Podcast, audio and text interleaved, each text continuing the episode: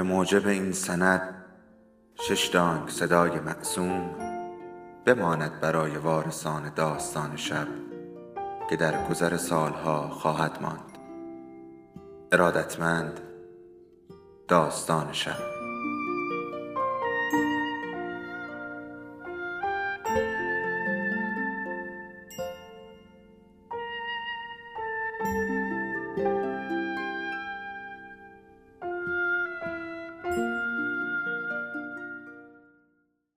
یکی بود یکی نبود.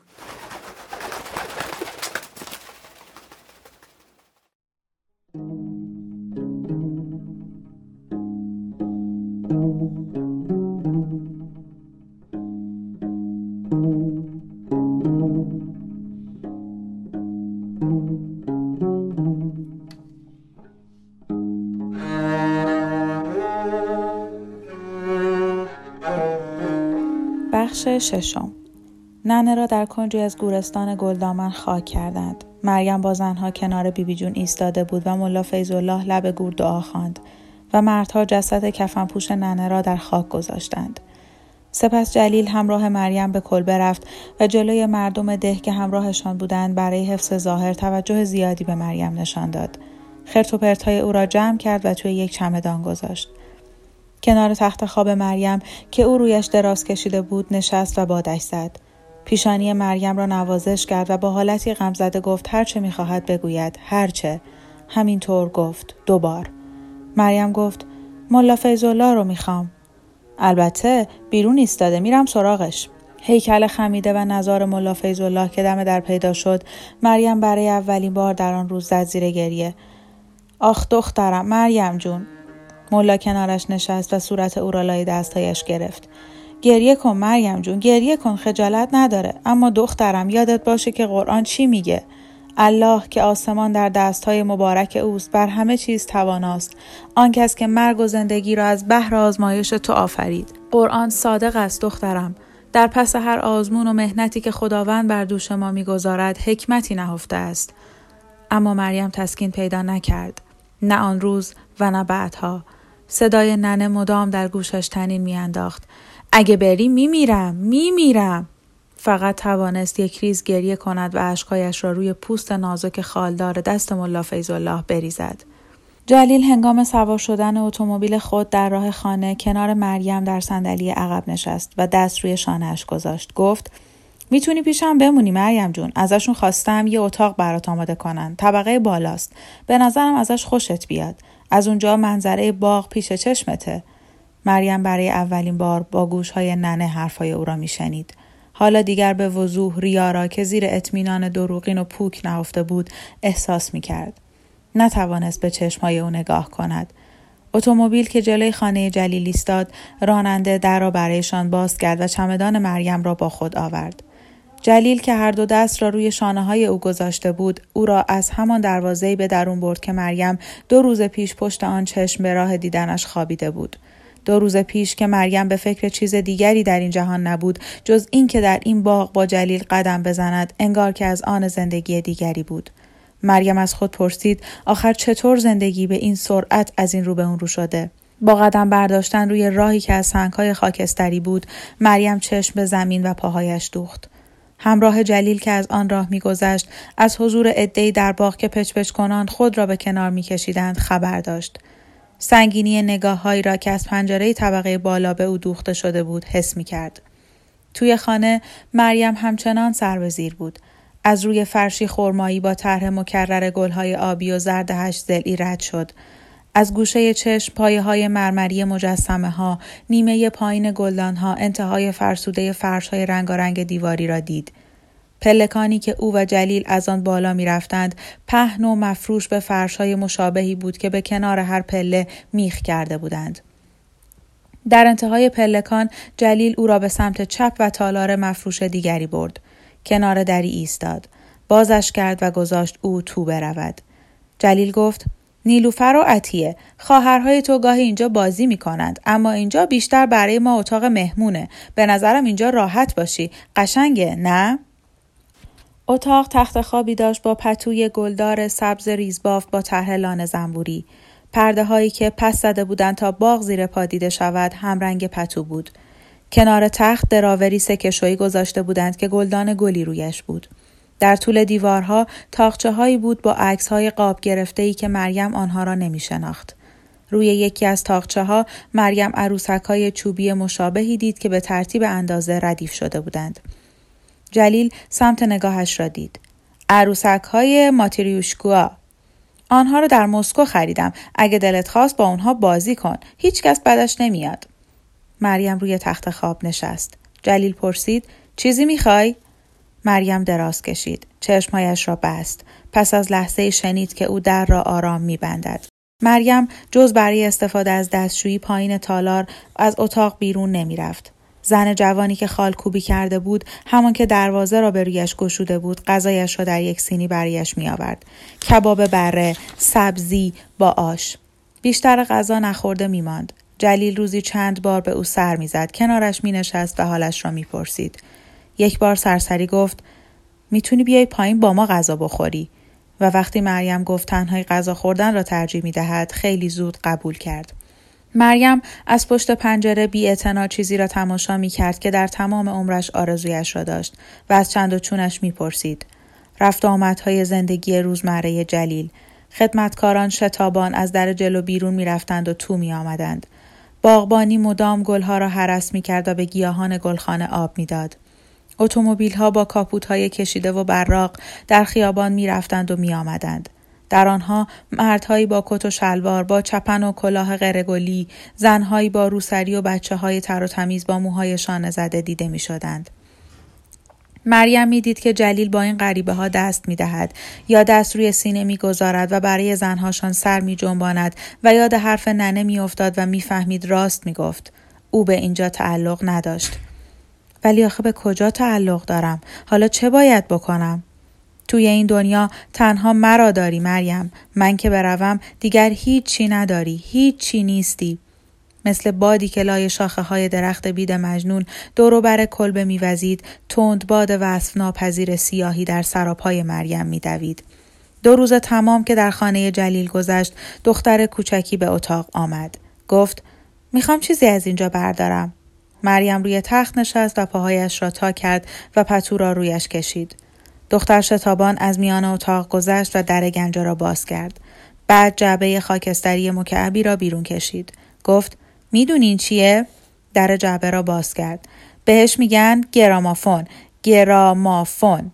صدای سفر رو پخش می‌کنه. می‌دونی موسیقی گرامافون. تو نیلوفری هشت ساله؟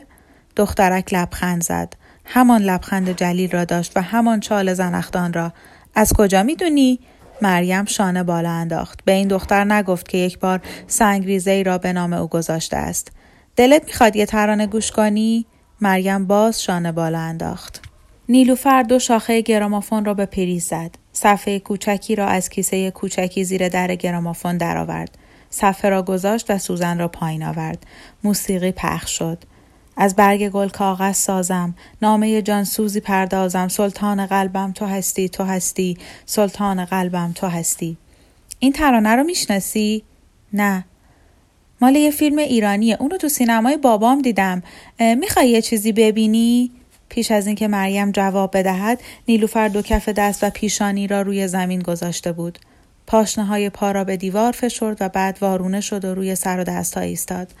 با صدای خشداری گفت این کارو بلدی؟ نه. نیلوفر پاهایش را انداخت و بلوزش را مرتب کرد. گفت می‌تونم بهت یاد بدم. و موهایش را از پیشانی سرخش پس زد. خب تا کی اینجا قراره بمونی? نمی‌دونم. مامانم میگه برخلاف ادعاد راسترسی خواهرم نیستی. مریم به دروغ گفت من که نگفتم هستم. میگه گفتی. من که این خیالم نیست. منظورم اینه که اهمیت نمیدم گفته باشی یا خواهرم باشی. برام مهم نیست. مریم دراز کشید. من خستم. مادرم میگه جن مادرت رو وا داشته خودشو دار بزنه. مریم رو به دیوار برگشت و گفت حالا دیگه بسه. منظورم موسیقیه. آن روز بیبی بی جون هم به دیدنش آمد. وقت آمدنش باران میبارید. با ادا و حصول تن گندش را روی صندلی کنار تخت مریم انداخت. مریم جون این بارون برای کمرم مثل سمه. مثل سم. بهت گفته باشم. امیدوارم. ولش کن. بیا جلو. بیا دخترم. بیا بغل بیبی بی جون. گریه نکن. یالا. زود باش. تفلکی. تفلک بیچاره. آن شب تا دیر وقت مریم خوابش نبرد. در بستر دراز کشید و به سقف چشم دوخت. به صدای پاها در پایین گوش داد. همچنین به صداهای خفه از پشت دیوارها و تختق باران که به پنجره میکوفت. هر وقت چرتش می با فریادی از خواب بیدار می شد. صداهای تیز و خشمالودی از پایین شنیده می شد. مریم کلمات را تشخیص نمی‌داد. کسی دری را محکم به هم کوفت. صبح روز بعد ملا الله به دیدنش آمد. مریم که دوست سال خود ریش سفید و لبخند مهربانانه بیدندانش را دم در دید بار دیگر اشک از گوشه چشمانش جوشید پاها را از تخت به زیر انداخت و دوان دوان به پیشوازش رفت مثل همیشه دست ملا را بوسید و او هم پیشانیش را. مریم او را تا صندلی کشاند. ملا قرآن را که با خودش آورده بود نشانش داد و بازش کرد. به نظرم معنا نداره از کار همیشگیمون بمونیم نه؟ می‌دونی که دیگه درس لازم ندارم ملا صاحب چون همه سوره ها و آیات قرآن رو از سالها پیش به هم یاد دادی. ملا خندید و به علامت تسلیم دستها را بالا برد. پس اعتراف می‌کنم. گیرم انداختی. اما واسه دیدنت بهانه ای می‌خواستم. شما هیچ عذر بهانه ای نمی‌خوای. شما یکی نه. از محبت توست که این حرف رو می‌زنی مریم جون. ملا قرآن را به دست او داد. مریم همانطور که آموخته بود سه بار بر آن بوسه زد. در هر بوسه قرآن را به پیشانی مالید و بعد برش گرداند. حالت چطوره دخترم؟ بنا کرد به گفتن مدام نتوانست ادامه دهد. انگار کلوخی راه گلویش را بسته بود. مدام به فکر حرفیم که قبل از اومدن به شهر به من گفت گفت نه نه نه. ملا الله دست روی زانوی او گذاشت. مادرت که خدا رحمتش کند زن آزرده بدبختی بود مریم جان. بلای هولناکی سر خودش آورد. سر خودش سر تو و نافرمانی در برابر الله. اما خدا او را میبخشد چون ارحم الراحمین است. اما خدا از کاری که کرده راضی نیست. او سلب حیات آدمی را چه مال دیگری باشد و چه خودش تایید نمی کند. چون فرموده زندگی مقدس است. ببین صندلی را جلوتر کشید و دست مریم را میان دستای خود گرفت. ببین من مادرت رو سالها پیش از به دنیا آمدنت می شناختم. از وقتی که دختر بچه بود و باید بگویم از همان زمان هم بدبخت بود. باید بگم کاری که کرد بذرش سالها پیش کاشته شده بود. منظورم این است که تقصیر تو نیست. تقصیر تو نبوده دخترم. نباید از پیشش می‌رفتم. باید از این حرفها دست بردار. این فکرها خوب نیست مریم جان. حرفمو میشنوی دختر خوب نیست. این فکر از پا درت میاره. تقصیر تو نبود. تقصیر تو نبود اصلاً. مریم سر جنباند. اما هرچند خیلی دلش می‌خواست نتوانست به خودش بقبولاند. عصر یک هفته بعد تقی به در خورد و زن بلند بالایی تو آمد. پوستش سفید بود و موهای قرمز و انگشت های کشیده داشت.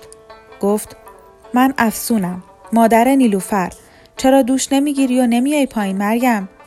مریم گفت ترجیح می‌دهد در اتاقش بماند. نه. نفهمیدی.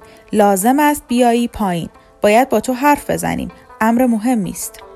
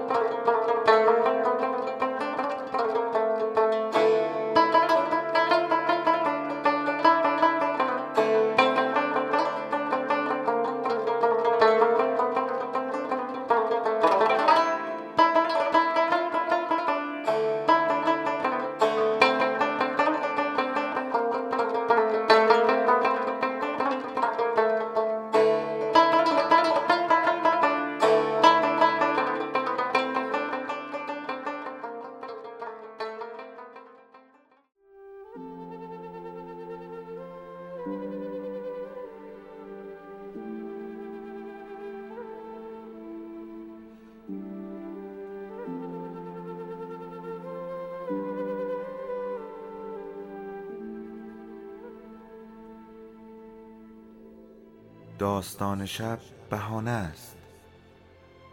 برای با هم بودن دور هم نشستن شنیده شدن.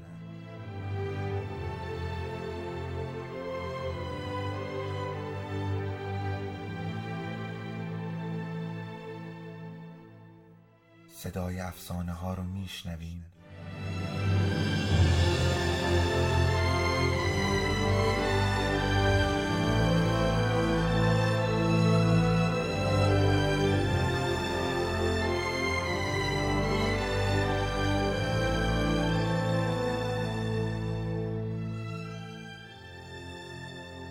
شبتون بخیر.